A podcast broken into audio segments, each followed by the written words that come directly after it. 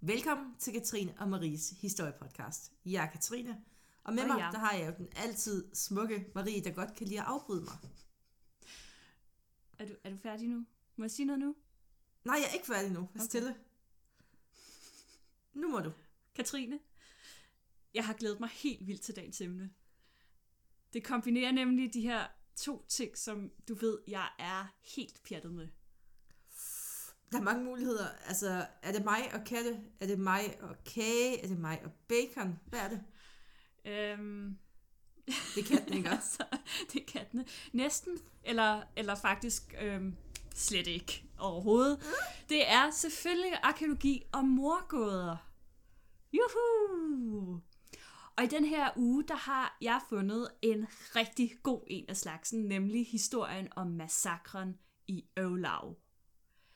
Øvlar, det ligger i det centrale Tyskland, og her fandt arkæologer i to tusind og fem resterne af tretten mennesker, fordelt på fire grave, to mænd, tre kvinder og otte børn, som var blevet begravet for fire tusind fem hundrede år siden. Nærmere undersøgelser viste, at alle tretten var blevet brutalt myrdet. Dejligt. Mm. Og det var sket på samme tidspunkt. Og spørgsmålet, man står tilbage med, og nu prøver jeg at citere den store Piet van der. Men hvad skete der? Og hvorfor? Ja.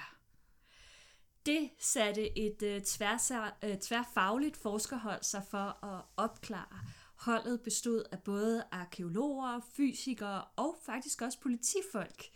Og deres resultater skulle vise sig at være ret så sensationelle. Men inden vi dykker sådan mere ned i det her emne, så skal vi lige have sat scenen. Marie, hvor og hvornår er vi? Og hvem er disse mennesker? Åh, oh, ja, ja, nu skal du bare høre. For jeg det laver første... faktisk automatisk puklen, når jeg snakker som Piet van der. Ja, du, du, du stikker hovedet sådan lidt frem, skuldrene op til ørerne. Og, øh... Jamen altså, mine ører, de flugter faktisk mine skulderblade. Ja. Ære være hans minde. For det første, vi befinder os som sagt i det centrale Tyskland, lige lidt syd for Hartsen. Så er det ligesom på plads, ikke? Alle kender Tysklands geografi. Vi, alle. alle. Alle har haft en mormor, der har været i Hartsen på bustur. Ja, jeg har selv været på Hart- i Hartsen. Det er et dejligt sted. Marie, hvor gammel er du? Øh, vi ved godt, at jeg er firs indvendigt. Det var faktisk med mine forældre en gang i start halvfemserne, øh, midten af halvfemserne. Det var ikke så lang tid efter murens fald. Det var en rigtig spændende tur. øh, men det kan vi snakke om en anden dag. Der er mange sjove anekdoter fra den tur. Det var blandt andet der faktisk på den tur, at jeg for første gang blev, øh, øh, fordi jeg, jeg hang ligesom ud med de unge i den her lille landsby, vi boede i, og det var her, jeg blev konfronteret med sådan en kultursammenstød, fordi jeg blev simpelthen fuldstændig chokeret over, at de her unge mennesker på min alder, de synes det var vigtigere at, læ- at lære russisk, end det var at lære engelsk. Det, øh, det har jeg aldrig glemt. Jamen, jeg var dybt chokeret. Det kunne jeg slet ikke sætte mig ind i. Men der havde vi altså lige forskellen på øst og vest der. Nå, tilbage til øh, manus, havde jeg sagt, til historien. Afsløret. Nå, øh, vi er øh, altså lige syd for Harzen, og vi befinder os i den yngre del af bondestenalderen. Det vil sige cirka to tusind fem hundrede år før vores tidsregning. På det her tidspunkt, der lever der nogle mennesker i det her område, som kaldes for Schönfelderkulturen. Men efterhånden så bliver den her Schönfelderkultur, de bliver ligesom trængt væk af den såkaldte snorkeramiske kultur, som indvandrer fra øst. Det er jo en notorisk krigerisk kultur. Det er det. Snorkeramik. Ja, det er faktisk, der findes en fantastisk, jeg ved, du kommer ind på det lige om lidt, at... at At, at du kan lige få lov til at sige, hvad, hvad du skal sige, så kan jeg komme med en lille anekdote til bagefter. Der er dine anekdoter. Ja, men jeg er fyldt af dem i dag. De her snorkeramikker, de kom formentlig fra Karpaterne i det nuværende Rumænien. Og de begyndte pludselig at vandre mod nord og mod vest. Deres kultur den blev udbredt på størstedelen af det europæiske kontinent, også i Danmark, hvor vi kalder det stridsøksekulturen eller enkeltgravskulturen. Mm, og det var her, det kommer ind, fordi nu sagde du det med, at det var en krigerisk kultur. Og en af de tidlige beskrivelser af enkeltgravskulturen eller stridsøksekulturen i Danmark, det er sådan en meget malerisk beskrivelse fra en eller anden gammel arkeolog, som beskriver, at de kommer ridende på vilde heste ind over grænsen med stridsøkserne hævet over hovedet. Så har man ligesom... Arkitekturer i gamle dage havde det bare sjovere. De havde det sjovere. De havde det væsentligt sjovere. Man behøver så ikke alle de her fakta til at underbygge ting. Præcis. Når vi har de her ret markante kulturændringer, så spørger arkæologer ofte sig selv om, hvorvidt det var noget, som påvirkede de mennesker, øh, som øh, levede der, eller om det alligevel foregik så gradvist, at man ikke rigtig ligesom lagde mærke til det. Og lad mig nu gætte, som historiker. Kan fundet af de her dræbte i Eulau måske kaste lys over sagen? Ja, måske. Altså det er i hvert fald lidt af det, som forskerne måske tror, at den kan. Fedt. Lad os så se lidt nærmere på det, arkæologerne fandt. Som nævnt, så drejer det sig om fire grave, der indeholdt i alt tretten mennesker. Forskerne de har foreslået, at det ikke, sådan, at ikke alle på bopladsen har været hjemme, da angrebet fandt sted, men at man så var kommet tilbage. For eksempel, de kan have taget på jagt, og så var der nogen, der blev hjemme, og så kom de ellers tilbage til en fantastisk scene. Mm. Og det kunne også forklare, hvorfor de blev gravlagt med så stor omsorg. De er jo lagt pænt i graven, og de har fået gravgaver med, så de er ikke bare blevet smidt ned. Nej, det er formentlig ikke dem, der har slået dem ihjel, der har begravet dem, sagt på en anden måde. Der er ligesom nogen, der har bekymret sig om dem, der har begravet dem. I grav nummer et, der fandt man resterne af en femogtyve til femogtredive-årig kvinde og en fire til fem-årig pige.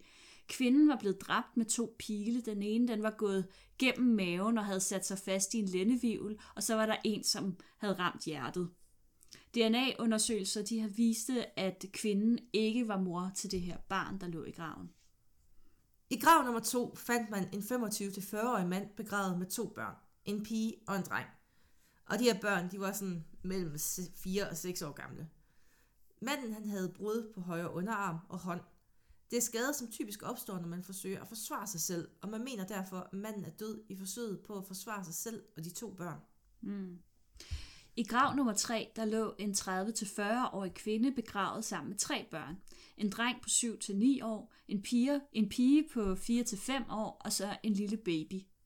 D N A-undersøgelser viste, at de to store børn de havde været søskende, men kvinden er ikke deres mor. Den voksne kvinde blev dræbt af to øksehug i baghovedet. Uh. Mm. Grav nummer fire er også den mest spektakulære, spektakulære af dem.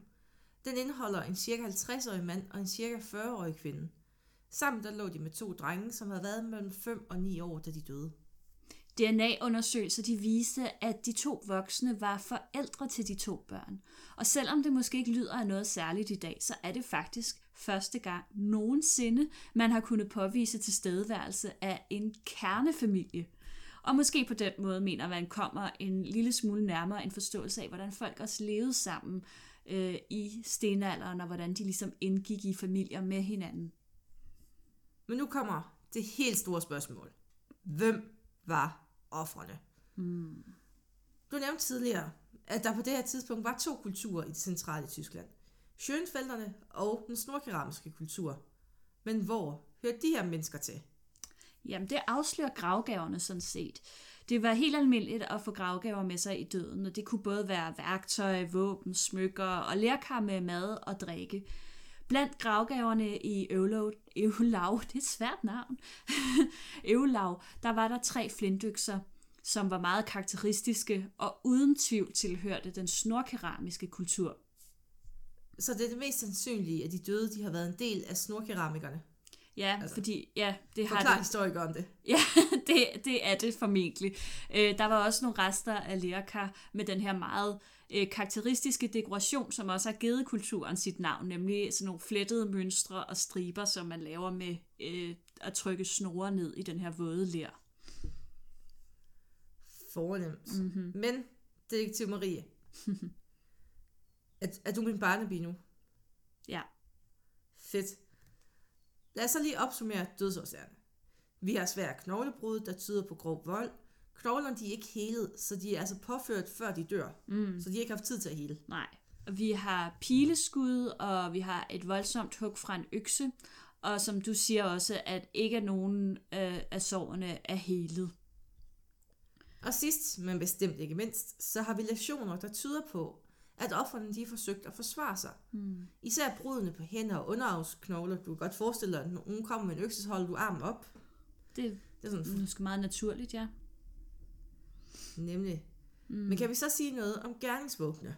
Ja, det kan vi faktisk godt. Fordi i det ene af kvindeskeletterne, der blev der jo som nævnt fundet to pilespidser. Og at dømme ud fra skuddenes vinkel, der er den her kvinde blevet skudt forfra, øh, før hun kunne nå at flygte formentlig. Så det kan være, at hun har bare lige kigget op, og så bang, er hun blevet ramt af den her pil. Ja. Og Marie, ja? jeg, jeg tænker mere og mere på dengang, vi spillede Far Cry. Ja. Det er bare massakreret af folk. Fuldstændig. Man kan jo se på de her pilespidser, at, øh, at de hører til den type, som vi kalder for tværpile. Det vil sige, at de har en bred æg, i stedet for at være spidse. Vi har også sporene efter et øksehug, og det fortæller os også noget om våbnet. Nationen i kraniet havde en form og en størrelse, som peger på, at der er tale om en flintøkse med et bredt skær. Marie, ja. Så nu spørger jeg dig igen. Mm. Min dejlige arkeolog, skråstreg, Bambi. Siger det her noget om gerningsmændene? Det gør det faktisk, fordi hverken tværpile eller økser af den type, som svarer til lesionen, blev brugt af de snorkeramiske folk. Uh. Mm-hmm. Det har altså været en anden kultur, som har trængt sig ind på den her lille gruppe. Og pilen, haha, bogstaveligt talt, øh, peger nemlig i en retning, og det er altså på ingen andre end Schönfelderkulturen. Åh oh, nej. Ja. Altså den her forsmåede kultur, ja. Der er blevet drevet væk fra deres oprindelige jagtområder og bopladser. Så de andre, de forfærdelige snorkeramikere, de kunne få noget lebensraum til deres keramik. Lige præcis. Typiske keramikere, de det er, er de er simpelthen Simpelthen, de skal bare have plads, de der keramikere, ikke? Altså, pottemager. Øh. Der har da ja. Også været et barnebjergsnit med nogle keramikere. Jeg det har bare. Der uden tvivl været, ja. Øhm, og det er jo faktisk også et ret godt argument for, hvorfor de skulle overfalde de her mennesker. Altså ikke fordi de var pottemager, men, men fordi at de ligesom har trængt dem væk Fuck fra... fra ja, de, vi hader keramik! Vi så alle keramikerne ihjel! Ja. Men der kan jo også være en anden teori, end at, øh, at, hvad hedder det, at de bare er sure over at være blevet trængt væk fra deres øh, jagtområder og oprindelige levesteder. Ja, fordi... Nu går vi N C I S på det her. Eller C S I. Er det ikke C S I? Jo. Der er altid er teknisk. Jamen, vi kan godt være Navy C I S. Nå, nej, okay, det sagde jeg helt forkert. Marie er bare så nede med populærkulturen. Vi går bones på den. Simpelthen. Så skal bare sige ja nu. Ja, ja. Fordi at forskerholdet, de fik lavet en strontiumanalyse. Og det er noget, vi har talt om før. Mm. Det er noget, man gør på skeletterne. Yep. Strontium, det er et radioaktivt materiale, et mineral, som findes overalt i naturen, men i varierede mængder. Så, når et menneske indtager føde, så følger mineralet med og aflejres blandt andet i tænderne. Og det her kan aflæses igennem en analyse, og derved kan vi se, om en given person har flyttet sig fra et område til et andet. Mm. Det er ret smart. Nogle de har nok hørt om det her før, udover at vi har talt om det i forbindelse med nogle andre episoder. Jeg tror blandt andet var det noget med, med det der moselig øh, fra... Og sådan var det, Ægtved? Hun var fra. Det var ude fra... Nej, nej, ikke moseliget fra Ægtved.